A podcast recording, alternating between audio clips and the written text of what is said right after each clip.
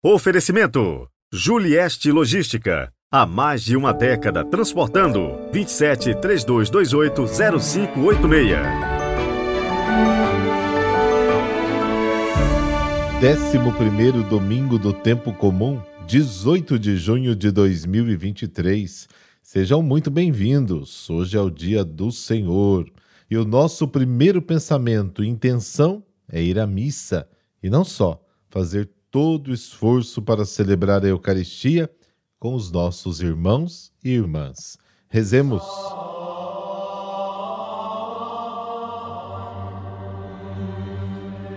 Pelo sinal da Santa Cruz, livrai-nos Deus, nosso Senhor, dos nossos inimigos. Ó Deus, força daqueles que esperam em vós, sede favorável ao nosso apelo, e como nada podemos em nossa fraqueza, Dai-nos sempre o socorro de vossa graça, para que possamos querer e agir conforme vossa vontade, seguindo os vossos mandamentos. Amém.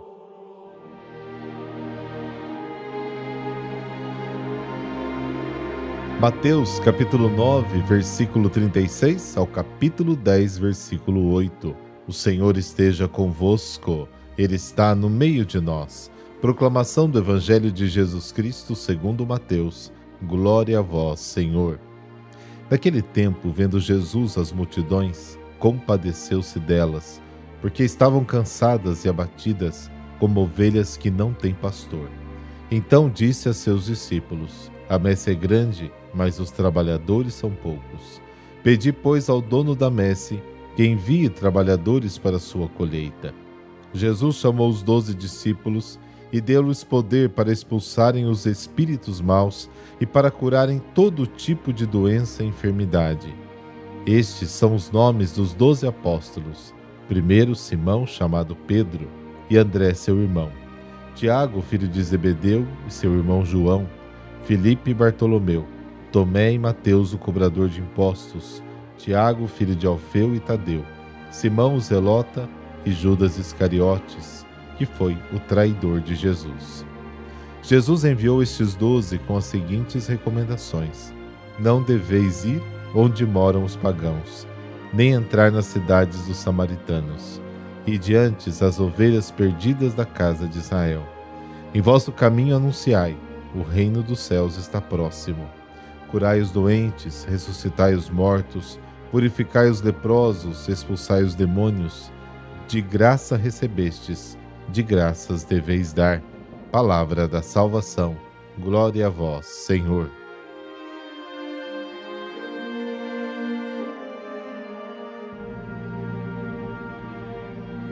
Jesus já havia associado a si muitos discípulos. Significativamente, Mateus se coloca entre os últimos chamados, mas ainda não havia formado o grupo dos doze apóstolos. Apóstolo significa enviado ou seja, representante com os mesmos poderes daquele que o enviou. No mundo onde a comunicação era difícil, muitas vezes acontecia que aquele que exercia a autoridade encarregava outro de agir em seu próprio nome e por conta própria, a fim de transmitir mensagens importantes, manter contatos oficiais e até concluir acordos. Também no Antigo Testamento, Deus se valeu de mensageiros para se fazer presente ao povo de Israel. Foram os profetas que se apresentaram em grande número no início e depois foram diminuindo gradualmente até desaparecerem. No livro do profeta Daniel, na época do exílio, reclamamos assim: Agora não temos mais príncipe, nem líder, nem profeta, e nenhum de nós sabe até quando. No momento em que João Batista começa a pregar no deserto, isso causa admiração, e muitos vão ouvi-lo, porque vem despertar nele o espírito dos antigos profetas. Diante da própria manifestação de Jesus de Nazaré, poderoso em obras e palavras, ninguém pode se dar melhor explicação do que pensar em um dos antigos profetas que voltou à vida. O evangelista Marcos nos informa: o rei Herodes ouviu falar de Jesus, pois nesse meio tempo seu nome se tornara famoso.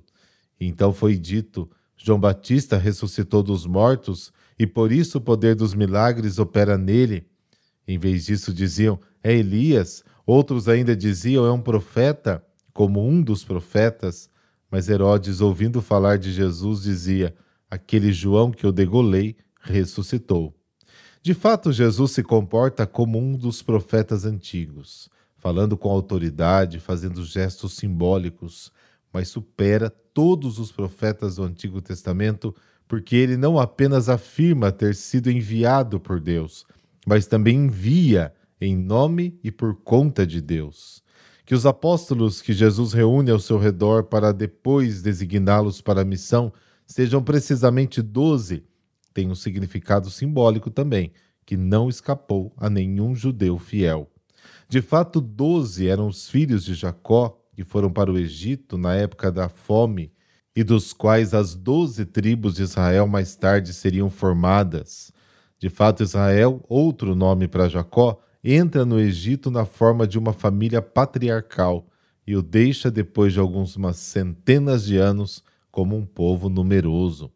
Ao constituir o colégio dos doze enviados ou apóstolos, Jesus pretende, portanto, dar início a um novo povo de Deus, a Igreja, que encontrará pontos de referência estáveis e seguros naqueles que ele escolher.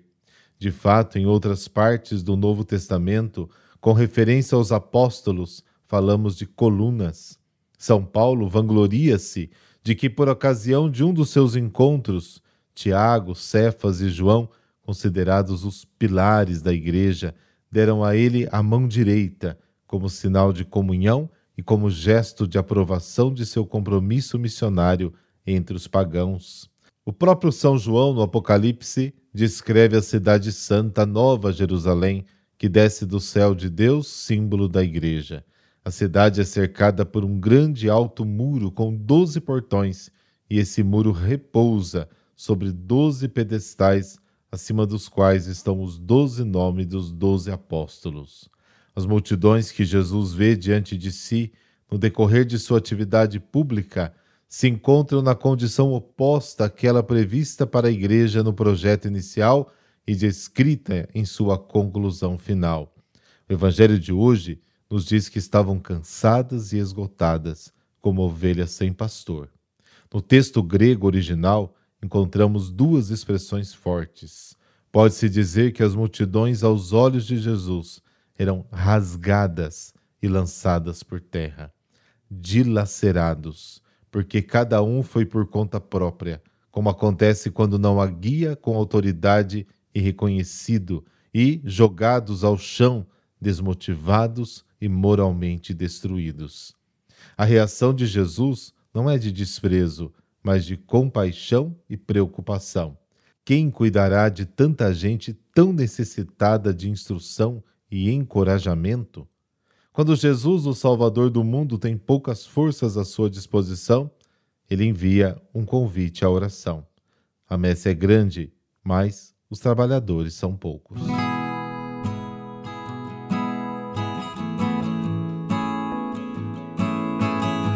São Gregório Barbarigo, servidor da Igreja. Ele nasceu em Veneza em 16 de setembro de 1625 em uma família nobre. Gregório logo conhece o sofrimento quando perde a sua mãe para a peste aos dois anos de idade.